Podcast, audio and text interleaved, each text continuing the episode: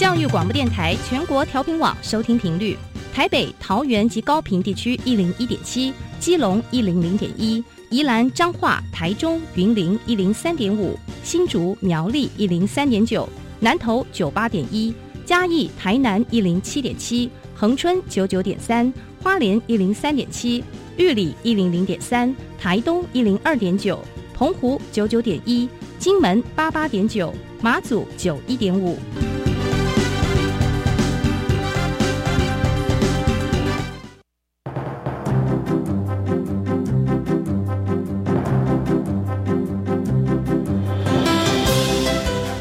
湾的教育要怎么做才能使孩子面对未来的社会呢？当我们期待孩子改变的同时，也期待教师的教学方法跟着改变，家长的观念也一起改变，一起携手协力同行。谢若楠老师带您探索自发互动共好的十二年国教新课程，听见台湾教育的改变。欢迎收听《国教协作向前行》。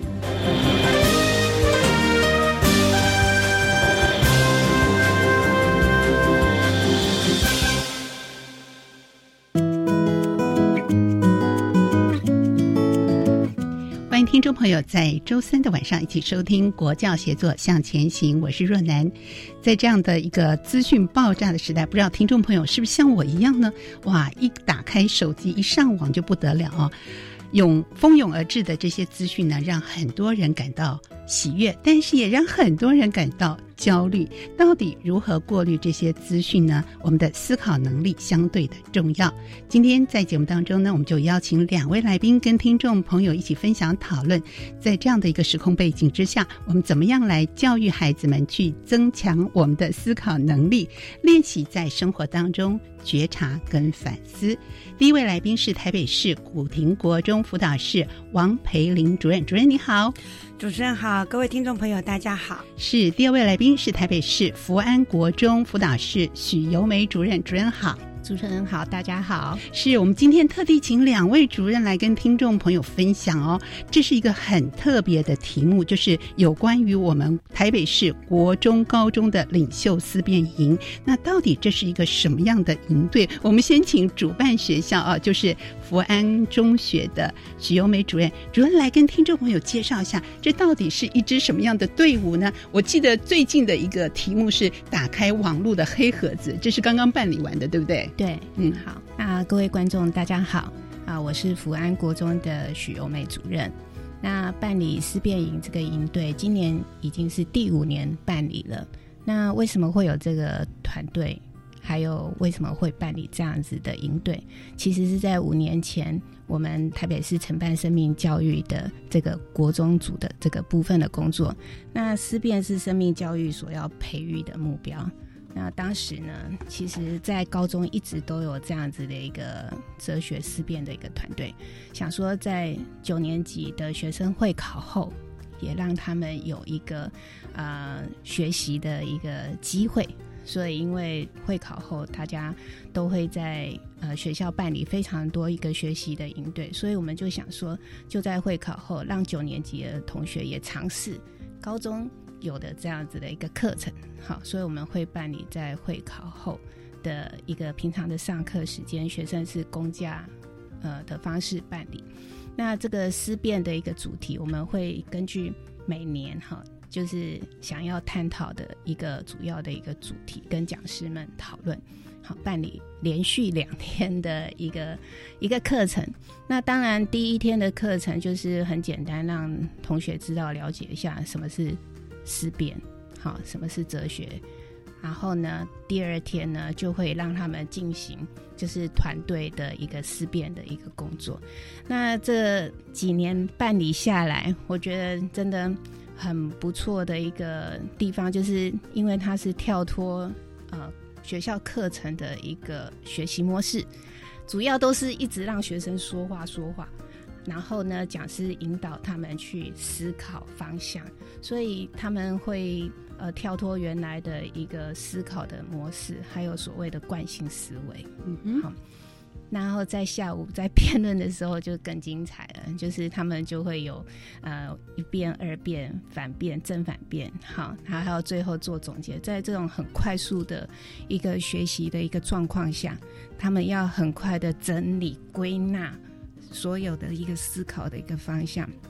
学生最后第二天的一个回馈都很棒，因为他们说他们根本没有睡觉。或者是呃停止学习的一个状态，因为整个脑筋就是非常的烧脑，啊，因为就要很快速的总结，还要很快速的嗯归纳他们刚才想到的一些方向，跟然后重点是要讲出来，嗯，所以这对国中是一个很大的一个学习挑战，嗯，的确是，很多人都说他们到高中很想参加辩论社，因为他们觉得这个样子很精彩。那今年。嗯，办理这个网络黑，打开网络黑盒子，因为其实就是刚才陈如主持人刚才讲的，现在是一个网网络资讯爆炸的时代，而且呃，到底什么是正确的信息，或是如何去呃批判思考这些讯息的真假，或是。你有没有什么这样的想法？我想想说，这是网络到底是好还是不好？所以这是一个很大的一个黑盒子。嗯，所以就让大家一起来探讨，就是没有对错，好，也没有说一定是怎样，但是就是让学生就是以他的这个国中的年纪来去思考。那今年还有一个很大的一个特别的部分，就是因为我们就第一次办在寒假，然后也尝试的就是让高中生。也进来，好，所以我们就办理了一天高中的营队，一天国中的营队。那高中的营队也很特别啊，来了各界的高手，甚至有很多 辩论社的社长。好，那当然也有就是高三的学生，他们其实对哲学这个议题是很有兴趣，但是他在高中一一直忙于课业，他没有时间参与，所以他有也在这个高三考完。这个大考的那个同事哈，就也来参加这个团队。然后他说：“哎，我也很想试试看这样子啊，跟人家对谈的过程中，对他的面试可能也有加分的一个效果。他也想尝试看看这样子的应对这样的一个学习方式。嗯，所以这是今年比较特别的。那今年会在五月的时候，还会一样会办理九年级的。”这个部分，嗯哼，所以加开了是在寒假的时候加开的一高中的高中，其实因为高中以前没有办的原因是，其实高中也有生命教育的一个主办的学校，嗯哼，好，然后我们想说，那今年教育局它是推动学生自主学习方案，所以他也要想让高中生也有机会来参与这样的一个应对课程，所以我们加班。嗯，加开了这个课，对，听起来就是有非常不一样的一个方向，让同学们可以感受到，不但是在思辨上，而且运用在生活当中是非常的好。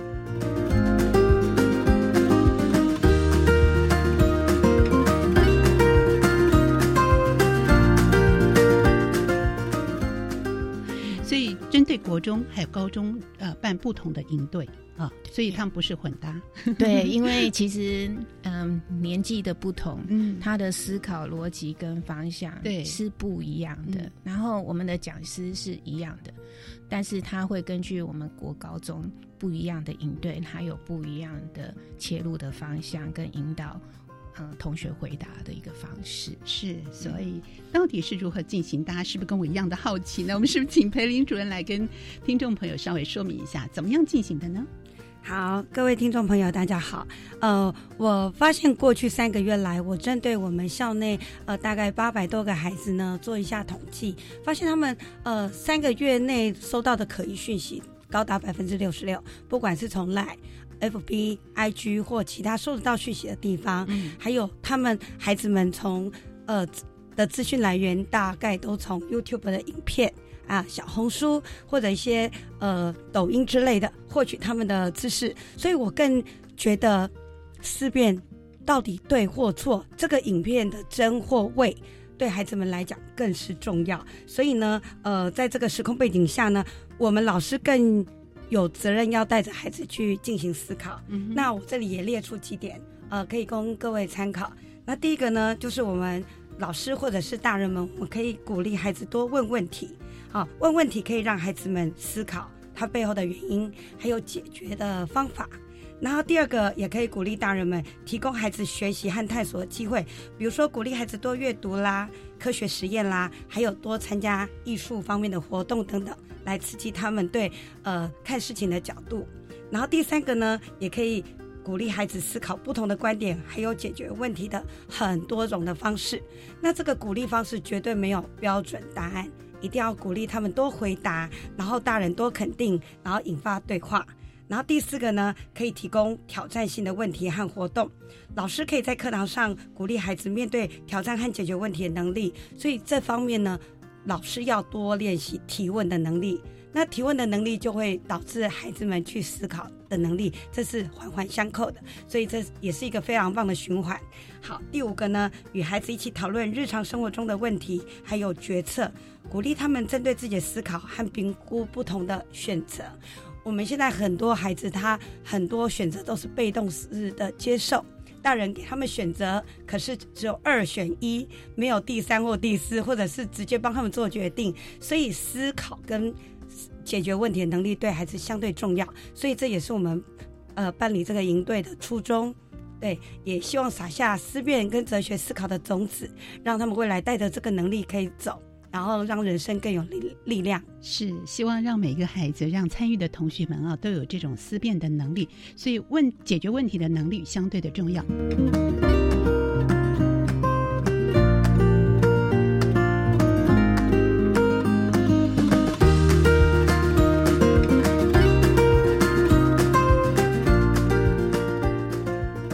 但是还有一件事情很重要，是我刚才听到我们培林主任讲到这个提问的能力，它包含老师们必须要提问，也鼓励同学们借由提问来做一个思辨。这听起来有点抽象哎，我们是不是可以请尤美主任来跟听众们稍微举个例子，或者来解释一下你们在营队当中怎么样提升同学们的提问的能力呢？嗯，同学提问。最我觉得最明显的就是说，刚开始破冰之旅的时候啊，哈，破冰之旅啊，然后嗯，那个讲师啊，我们就会讲说，哎，到底是哪个是真的，哪个是假的？嗯哼，让同学提问，然后讲师当然就也很就说，哎，我你们猜猜看，他就先举例，就是说，哦，我是谁？好，先从认识自己，然后先。自我的一个提问，说：“哎，哦，我呃，我很喜欢做什么？然后我的专长是什么？好，譬如说我的 IG 粉丝有多少人？那你们觉得这是正确的还是假的？让他们去思考说：，哎，你自己对自己的了解，还有你觉得别人对你的了解，就是说初次见面的这样子的一个对别人的一个初次的一个概念，你觉得是？”多少是真的，或是多少的假的？然后就让同学来，譬如说我们两个初次见面，嗯，我来互相的介绍彼此，对，嗯，然后先呃借由说呃，我给你三个答案，你猜猜哪个是真的，哪个是假的？哇，对，就是用比较浅显易懂的方式先破冰，让同学们可以参与其中。对对。然后我觉得在这个应对一个很大的过程，就是其实提问很重要。嗯。重要的是倾听啊，因为你在听对方讲话的同时，其实你要非常注意的，就是你一定要倾听。而且刚才培林主任说，很多事情不是只有一个答案、两个答案，或是面向不是只有一个面向、一个两个面向。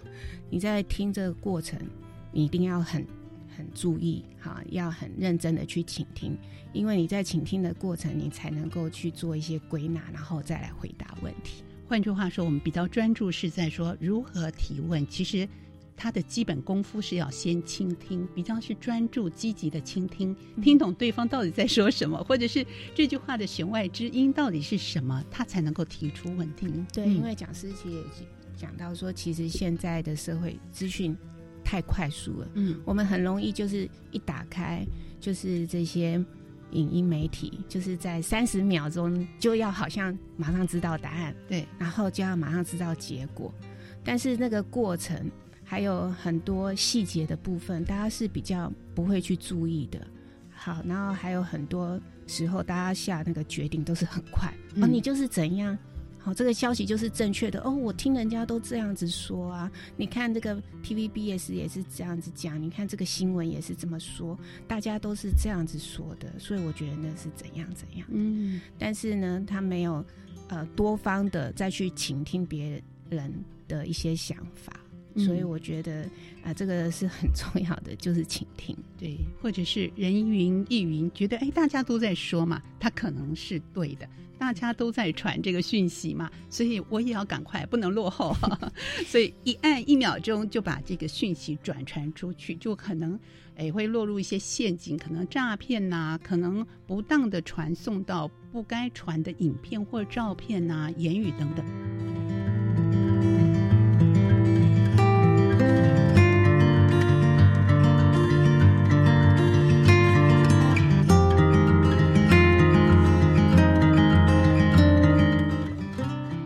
怎么样去避免这些网络的陷阱呢？我们是不是请裴林主任跟大家说明一下？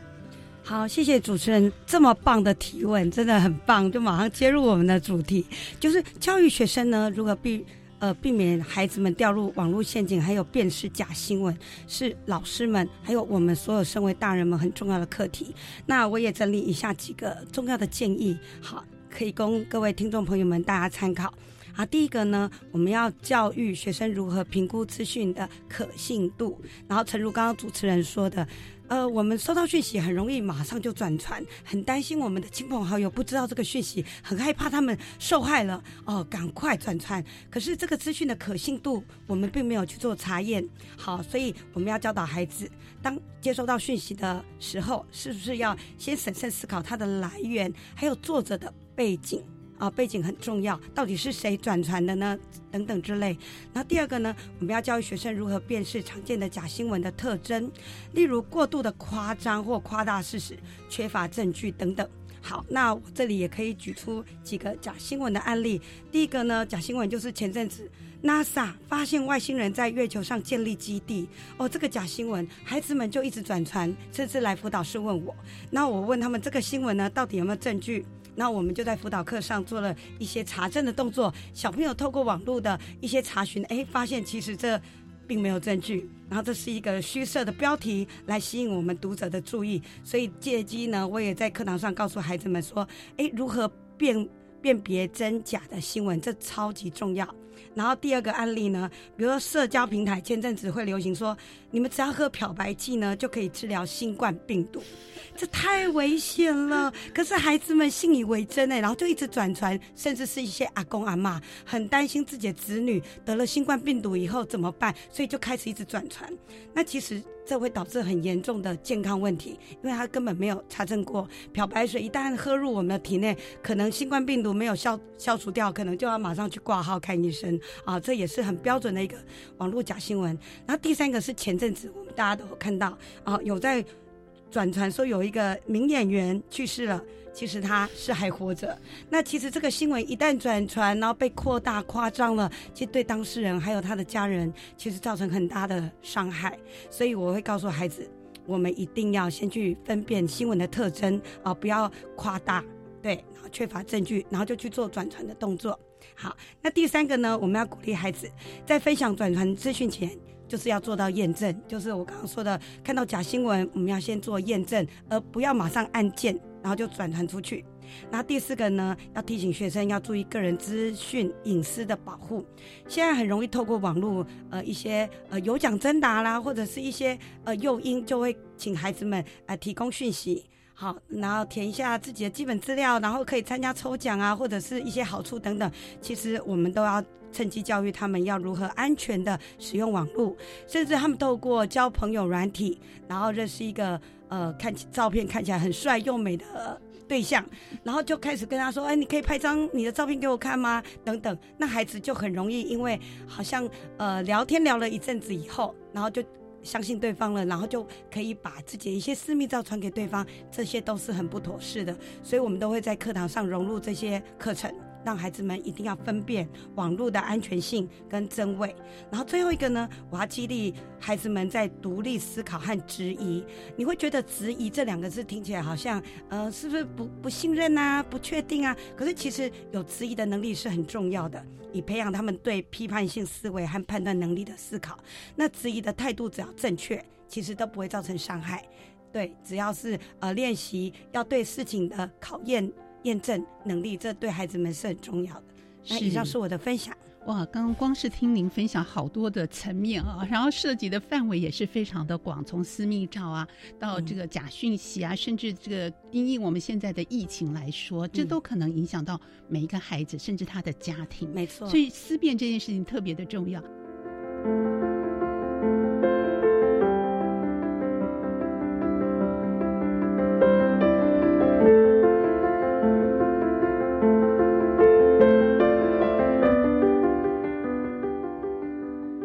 可是我刚刚也觉得好奇，就是网络上都这样传这件事情，然后又听 A 说，然后又听 B 说，听到最后我们已经没有精力去关心最后到底是怎么了。然后，但是前面的那个印象就一直深入脑海当中。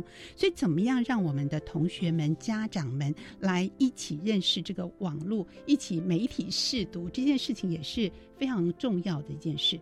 可是，怎么样带着孩子来一路？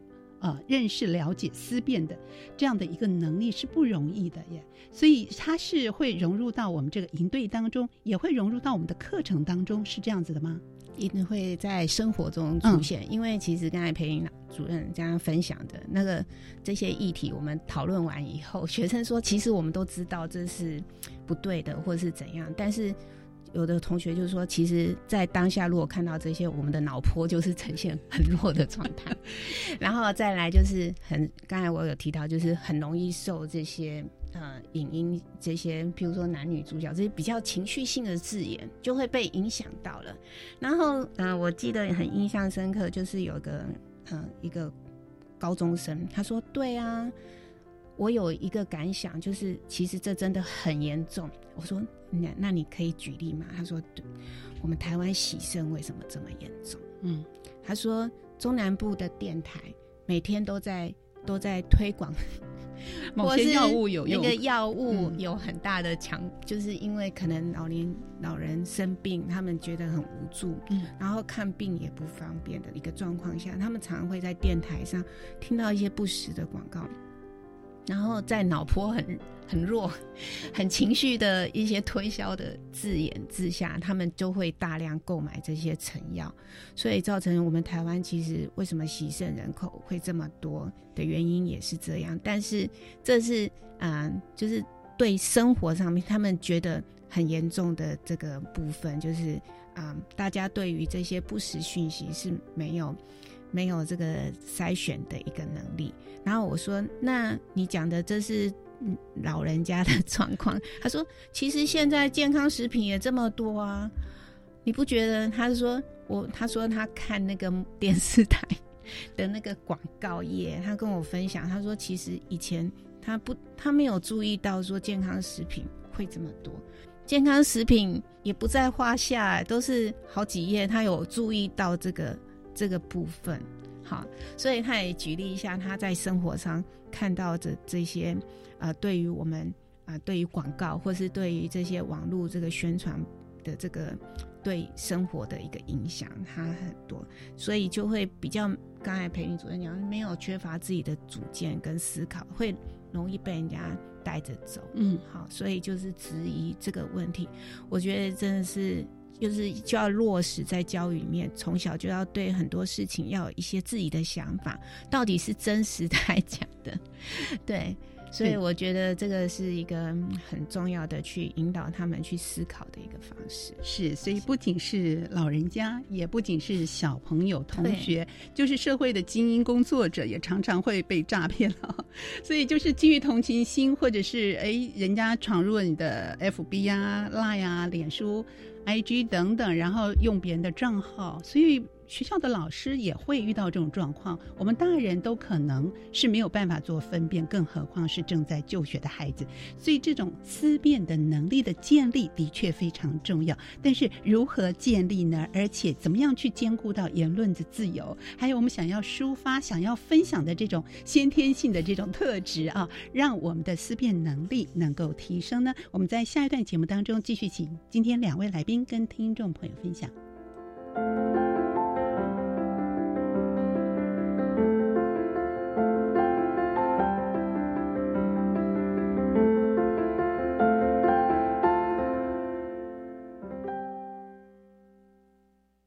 出发喽！踏出校门那一刻，全世界好像都变成我们班的教室呢。已经没有手机，已经没有电可以来用，靠自己的双手头脑来生活。插秧体验让我印象深刻，插完秧后又腰酸背痛。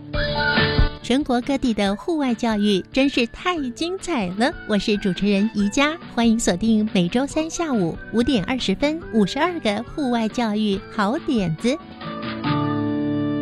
开嘎后，我想用课语文字创作文章。太好了，还可以参加课语朗读文章征稿活动。如果题材具有现代特色或生活化，可以优先录取。注意内容是以台湾客家语书写推荐用字与台湾客家语常用词词典为准，字数在六百五十到八百之间，符合朗读比赛的优质文章。没问题，投稿截止日六月三十号前，让你看见我的专长。以上广告是由教育部提供。新北 Make 环游世界吧！新北创客市集将于六月三号礼拜六在台北市林科教馆盛大展开，创客社群师生手作呈现五大洲异国风情，现场还有精彩表演、免费手作体验，还能线上抽国际机票哦！快来一场为出国行程吧！以上广告由新北市政府教育局提供。台湾弦乐团，我们都在教育广播电台。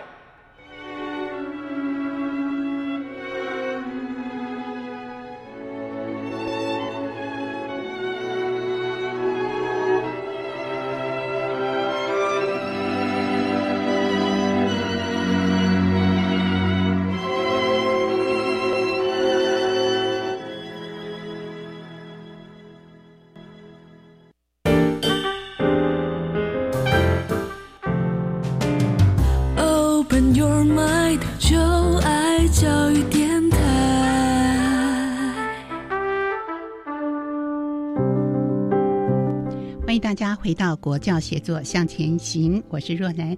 今天节目当中邀请两位来宾跟听众朋友分享介绍我们台北市为国高中同学办的国中高中领袖思辨营。刚才主任呢跟听众朋友分别介绍了思辨营进行啊在。今年的寒假还有五月份也会即将进行一场，那到底思辨营当中怎么样带领同学们来认识我们在这个网络的沟通当中，如何能够让自己的言论想法充分的表达出来，但是又能够平衡我们社会的秩序，这有一点难度啊。可是我们的国中高中生都可以做得到，到底如何做呢？主任，那我们。这次办理的网络思辨营的一个部分呢，其实最主要呢，就是在哲学思考里面的思辨。那什么是思辨呢？其实主要就是你要察觉自己的思考习惯，你平常是如何去思考的，然后你要有意识的，呃，用各种角度、各种可能性来看这个世界。因为这个世界不一定就是你想的是圆的，或是想的什么样的一个形状。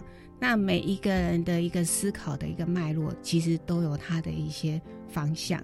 那一定是没有对跟错，主要是你要去看他是怎么想的，那怎样去判断这些部分。那哲学思辨呢，就是我们的呃事情的对错呢，取决于就是我们对呃事情的想法的一些规则。好，然后。在这网络的可信度呢，其实主要呢就是取决于这些发布者到底是谁啊。然后还有一个很重要的，我们都讲独立思考，我们都讲说它有助于判断事情的对跟错。其实独立思考，它其实还是要你在自己呃呃，在自己的主观意识下，你要去参考很多的一些资讯，然后判断完以后，这才是你自己的一个想法。其实，在讲师啊，在这个啊部分很很多，就是他也说，呃，让大家去你去举例啊，就是你举例一个对的事情，然后再举例一个错的事情，那你你觉得这个对跟错，你觉得你的差别在哪里？像这个题目一出来就已经就很烧脑了，因为学生看到题目就不是平常在写选择题 A B C D，他就要去想，哎，我觉得什么是对的，我什么是错的。想完以后说：“哎，我最大的差别在哪里？”然后，那你再想想看，网络的讯息有什么是可以相信的？那你觉得什么是不可以相信的？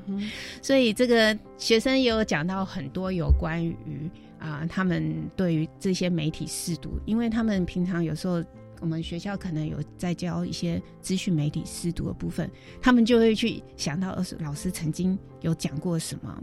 或是他们呃在日常生活有遇到什么样的啊事情哈？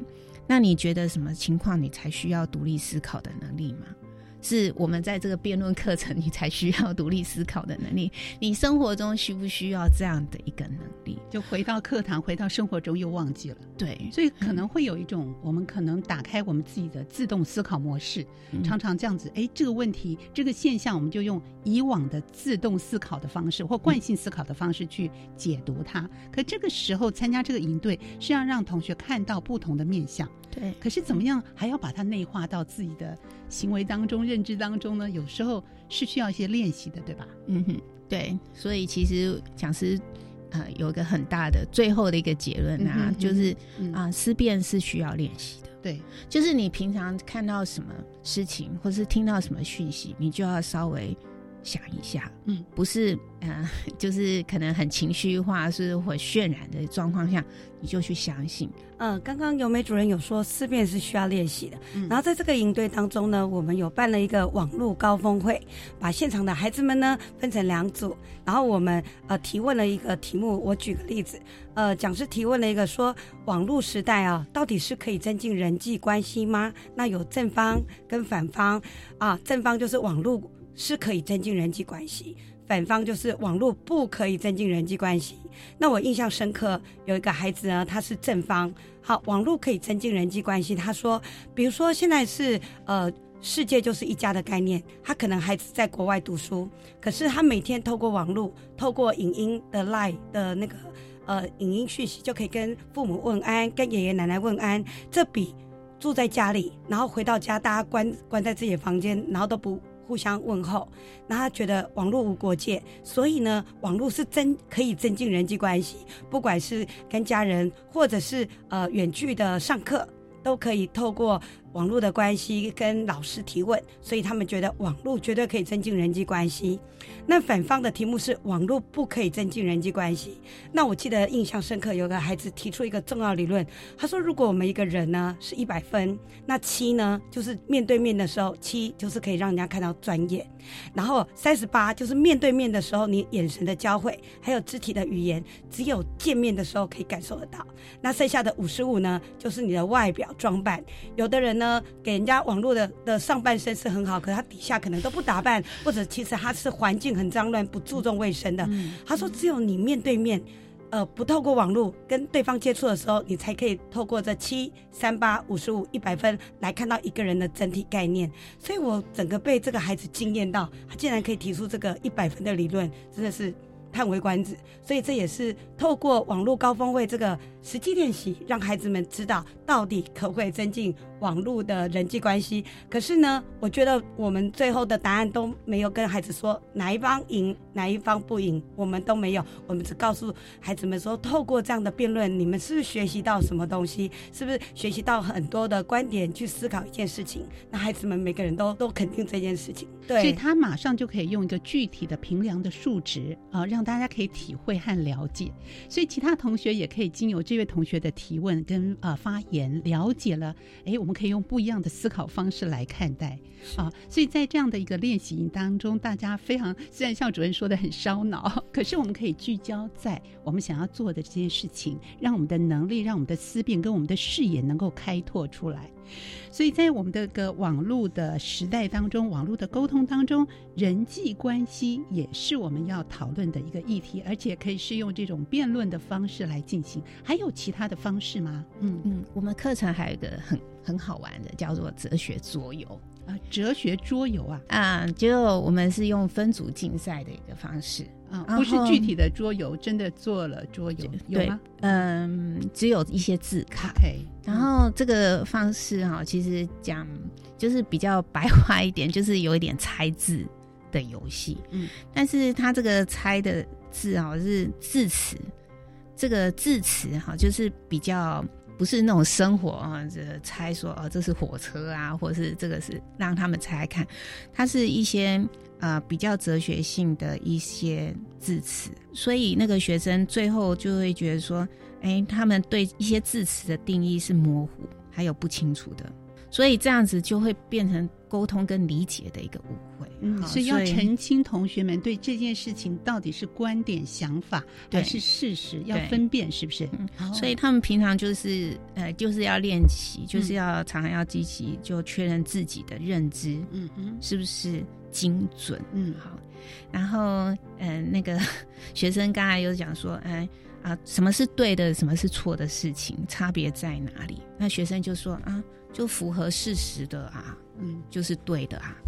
可是后来老师引导了以后，他就说，嗯，不对，嗯，应该是符合社会规范，因为社会觉得这样是对的。然后他们有扯到，就是呃性别多元问题啊，就是说啊，什么啊，符合社会规范的就可以，嗯。后来他们就归纳，大家都这样啊，大家协调了，完了经经过一番那个烧脑的一个唇枪舌战，有的规则符合规则，好，然后但是呢，他们又讲了一句：好不等于对哦，好不等于是对的，对也不会等于自己归纳出来的。对，是这个答案是大家一起就是思考完以后，就这一堂课的一个小小的一个。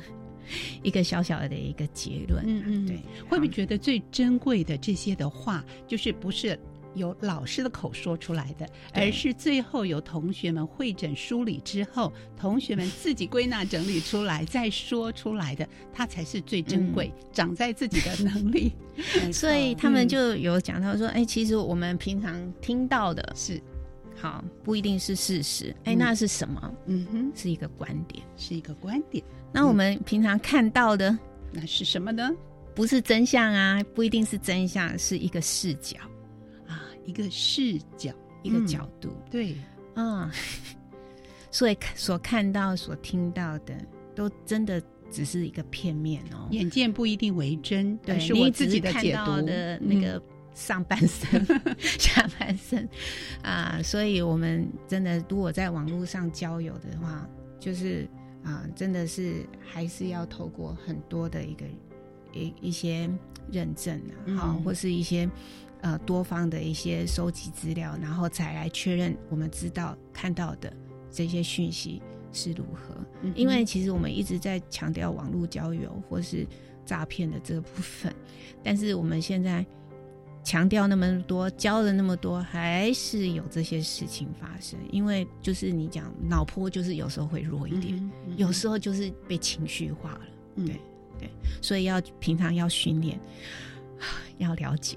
对啊，那经过我们精心设计的安排，这样的一个思辨营之后，很好奇同学的反应会是什么呢？嗯，大部分同学的回馈都很正向，而且他们正向的也让我有一点压抑。比如说，我就因为我是用 Google 表单让他们填写啊，然后就有学生说，嗯，我们练习了以客观事实为理由，嗯，来支持我的主张。然后从两个角度来学思辨，我在输入的时候正确理解外面的讯息。好就是我要去厘清事实还是观点，这到底事实呢，还是观点，还是相关，还是因果？然后在输出的时候，我就我会提出我自己觉得好的观点。嗯，他说很多事情并不一定好的，但是我在提出观点的时候，我会尽量提出我觉得是好的观点。嗯，而且他已经归纳是我的 我自己的观点。对，然后其实很多学生的回馈都是讲了一句，就是相关不等于是因果。相关不等于是因果。嗯，哇，才经过两天的营队就可以归纳出这样的一个论点哈。对，我觉得我不是让他们用说的，我我最后我们在这个课堂就是最后的 ending 的时候，我会给他们一个自己属于自己的时间，就是写 Google 表单。嗯那在写 Google 表单的时候，他们就是把这一整天沉淀时的一些想法，在那个。在那个时间，好二三十分钟的时候，用 Google 表单填写。然后我也也觉得有一个，呃，是一个高中辩论社的一个社长啊，他最后给我的回馈就是说：“你给我的这个时间不够啊，我会再做另外连接给你。”所以他那个就是他在当下他是写的简易的一些简一些他的一个想法。他说：“我回家。”我在做另外的连接，有收到吗？有，好可怕哦！就是他把他大概回去，他又隔天又花了一整天的时间，就把他的一些想法都很认真的写下来，然后做回馈。哇，好珍贵的回馈哦！对，那这个是因为以前只有做国中的时候，好，那国中的学生可能他的思考的面向。还没有那么多，他但是高中的，我觉得他们可能平常所受的训练也比较多，而加上这个同学可能也是也对于辩论哲学这一方面是有兴趣，所以他很积极来上这一堂课，以后他也积极的给我们了很多的一个回馈，这是我意想不到的事情。刚才我们听到的是高中同学的回馈，那国中同学有没有一些印象深刻的回应呢？这个是一个国中生的一个分享哈，他说这堂思辨课呢，好像那个一把刀一样哈，斩了世间的荒谬和惯性，却透露了一份同理与慈悲。啊，思辨不是为了让我们伶牙俐嘴，而是可以让我们嗯更温柔的一个方式接受不同的观点啊，如同今呃一个燕婷讲师他最后给我们的。两句话我觉得很受用，就是没有一种角度可以穷尽真实，不同的观点都有其价值。我觉得这句话对我受用很多。不同的观点都有其价值，就像我们今天听到两位主任的分享，也是受惠良多。那办这样的营队，对同学们的办这样的营队，对同学们能力的发展，我相信呢也有很多不同的面向。那最后是不是也请裴林主任来跟听众朋友谈谈你的观察呢？呃，我觉得孩子们的表现都超棒。不过在营队的最后，我们都有提醒孩子，呃，养成思辨跟观察事实能力真的非常棒。可是我们重点要在陈述的时候要温和而有力量，绝对不能理直气壮，不是来吵架的。然后每个人都有不同的观点，要学会彼此尊重。所以这也是我们提醒孩子，呃，当你有思辨能力，在陈述事实的时候，一定要互相尊重。对，尊重对方的看法是理直气晚。对，太棒了。最后我们要预告一下，是不是活动的时间也接近了呢？啊，对，因为我们在九年级会考的完毕以后，我们会办理一个针对九年级同学来参与的一个课程。那这个课程我们会办在会考后。嗯哼，啊，大概五月底的时候，嗯，也欢迎大家来上网报名。我们这是台北市国中高中的领袖思辨营。我们今天也非常感谢两位主任在节目中精彩的分享，谢谢，谢谢，谢谢，谢谢各位听众，谢谢。节目继续邀请听众朋友一起来收听我们特地为您直播白天为我们直播的小单元《笑声飞扬》，你所不知道的校园新鲜事都在。笑声飞扬。来到笑声飞扬单元，我是白天，邀请到新北市新店国小资优班教师王秀芬老师，老师好，主持人好，还有我们线上的听众大家好。老师，新店国小是位在哪边呢？新店国小呢，位在我们新店捷运站附近，临近了碧潭，好山好水，但是不无聊。整个校园里面呢，有非常多样的植物，常常随处可见，有蝴蝶啊、昆虫啊、红嘴黑背啊、树雀啊等等的一些丰富的生态。老师，因为您是学特教的嘛，对，在资赋优异的部分，现在是您比较擅长的部分哦。是，分享一下，在你们学校，你经历过比较特殊的印象吗？首先想跟大家分享的就是，我觉得一段非常奇妙的缘分。因为我们的资优生并不是每个国小都有所谓的资优班，所以有些学生在参加资优鉴定之后，他通过了，可能会有一些特殊的考量，会留在原学校就读。曾经有一年，我这个男孩他中年级的时候，我就办了一个跨校的营队，在过程当中呢，发现这个小朋友有些时候他可能情绪会比较敏感，下课时间跟人家互动啊，会突然间大吼这样的状况。那有一次早上，我习惯性我都会到门。门口迎接他们，他就跟我很热情的打招呼，然后就跟我说：“老师，你知道吗？我在我们学校啊，我是一个很糟糕的人，同学不喜欢我，老师也不喜欢我。”听到孩子这样跟我说，我蛮惊讶的。但是因为我跟他不熟，所以我没有问非常的详细，就只有问他说：“那你觉得还好吗？”他就跟我说：“还好啊，反正我已经习惯了。”当下觉得蛮心疼的，所以这个孩子一直让我觉得印象很深刻。他可能过得不是很开心，但是他用一个。好像没什么的状况给你回应这件事情，我就一直放在心上。直到一年半之后呢，我非常的惊讶，收到学校通知说我们有一个转学生，他有资优生的身份。看到名单，哇，我好开心哦！是一年多前我遇到的那个小孩，没有想到又牵起了我们这样子的缘分。嗯，后来他就到我们的班级里面就读，当然就慢慢的比较熟悉之后，就会问他说：“那你之前在原本的学校是多么的精彩啊？”他说：“啊，像是可能我有时候会在。”老师上课的时候，我会在讲台上面打滚。嗯，那很生气的时候，我会翻桌子。嗯，大家都会觉得我很奇怪啊。其实我是想要表达我对老师在小考制度上面的不公平。哦。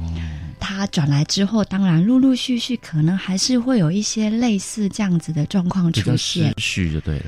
对他情绪方面，他比较不知道用什么样的方式适切的让大家知道他想要表达什么。嗯哼。当然转过来之后，可能还是难免会发生一些类似这样的小状况。因为这个孩子他是一个逻辑思辨能力非常好。嗯。当然，他有时候在思考上面有他自己的固着性，是批判性比较强。大多数的自优生都有一个状况。因为他们的思路就没有像我这种 想的比较简单一点，所以他们可能常常就会有一些明明是很中性的题目，他们会转非常多的弯。嗯，他甚至是可能会自己有深一层的解释。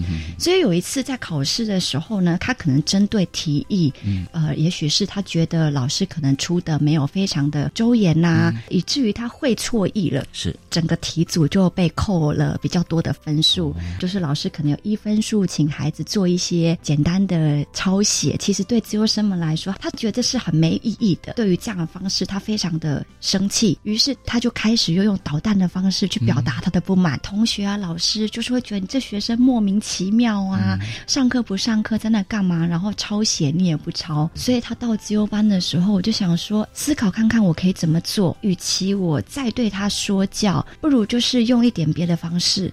那因为我自己都很常跟孩子开玩笑说，来吧，我们今天大家来挂。号老师自己也来挂号，我就说那最近大家有没有遇到什么样的困扰？你想跟大家分享啊？他自己就默默的皱眉头，就开始说了。因为毕竟孩子之间他们都是有他们的情谊的，嗯，就有小朋友会对他表示同理，可能就会说：“对呀，老师干嘛让你抄这个东西啊？很没意义啊！”这时候呢，我都是在旁边倾听，然后就会有小朋友跟他讲说：“你这样子也不对啊，这样其实是不尊重老师哎，你有本事的话你就全对啊，让老师没有办法罚你啊。”当下大家就是让他抒发心情之后啊，其实这孩子很多时候他都会冷静，然后告诉我们说他其实很懊悔，他自己也常常因为这样就讲到哭。他会说他其实知道自己这样不对，他会很自责。可是当下情绪来的时候，他真的不知道自己该怎么做。嗯，那如果没有人听他说的话，可能就是会指责他，认为他怎么这么不乖啊。所以后来就是透过同学同理他，甚至是比老师说的话更有帮助。这样告诉他之后呢，我们就鼓励他去。找老师谈。那加上当时候的导师的协助，也是帮他跟老师求求情啊，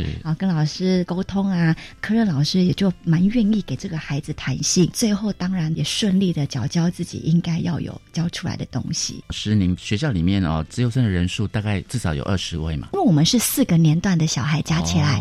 精致型的班级，您有个三享课程哦，是，那是不是还有一个女孩也很特别？资优哎，所以一定是功课很好啊，人缘很好啊，问题解决能力各方面都很不错。这个女孩她有很敏锐、很细腻的心思，对于自己也都会有一定的要求，上演各种的小剧场，就是在困扰着她。嗯，可是我们从外观看就觉得哇，就是一个很优秀的孩子啊。其实我蛮常陪在小朋友身边，听他们说很。常在思考的是，自由班老师除了给小朋友知识上的之外，我们能带给小孩的是什么？像他在演说跟作文，他都有很突出的表现。嗯，所以某一年班上的导师呢，就建议他，希望他可以两个比赛都去参加。嗯，可是其实他是很苦恼的，因为他希望啊，他自己都可以把每件事情都做得很好。嗯，但是他也知道他自己的时间不够多。是，像是他自己很喜欢作文，就想说，哎，因为演说其实对我自己来讲，我没有把握。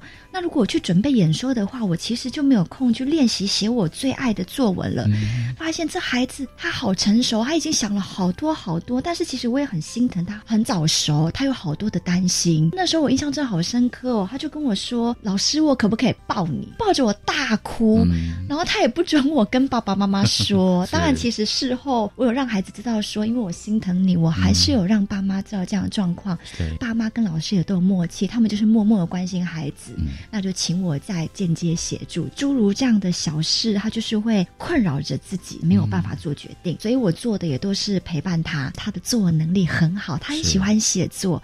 所以那时候呢，因为只有班有自己的联络部，我就跟他说：“不然这样好了，因为你有好多事情想跟我分享，但是我们的时间好有限哦。说那你就在联络部上面写作，真的吗？我可以写吗？他就常超前哦，可能一个假日就写了三四个礼拜、一个月的，然后你就从他里面的小漫画。或是他最擅长的写作，就会发现说，他虽然常常是在写别人的故事，可是你就会知道，其实他在投射他自己。你可以发现他在里面发展了一些他自己安慰自己的技巧，就慢慢的，我觉得他心里面有自己舒服一点了。嗯，一直到毕业之后，我们还持续都有联络。哇，有一次我觉得很惊喜的是，我突然间有一天跟他说：“孩子，为什么我觉得你变好多，你开朗好多？”哦老师。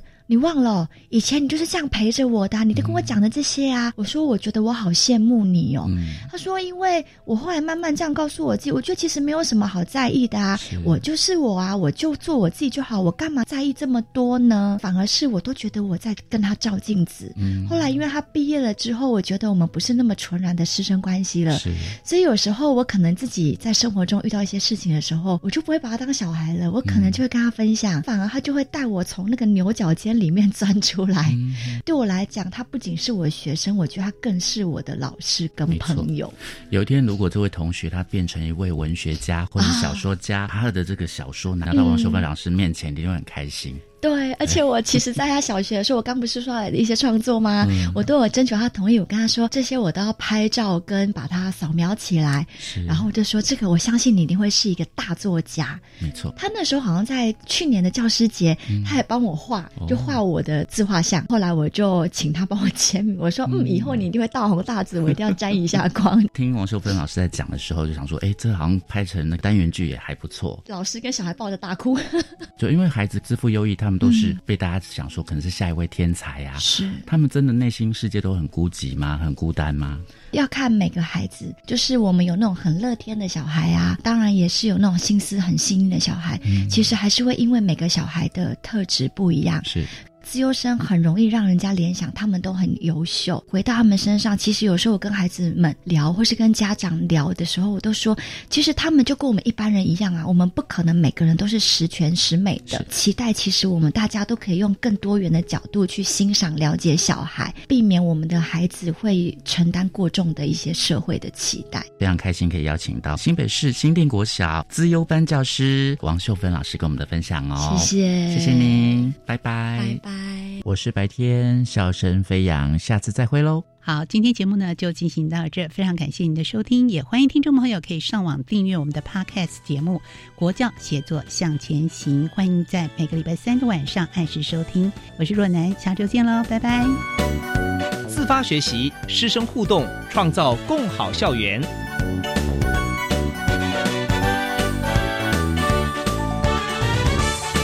国教协作向前行节目由教育部提供。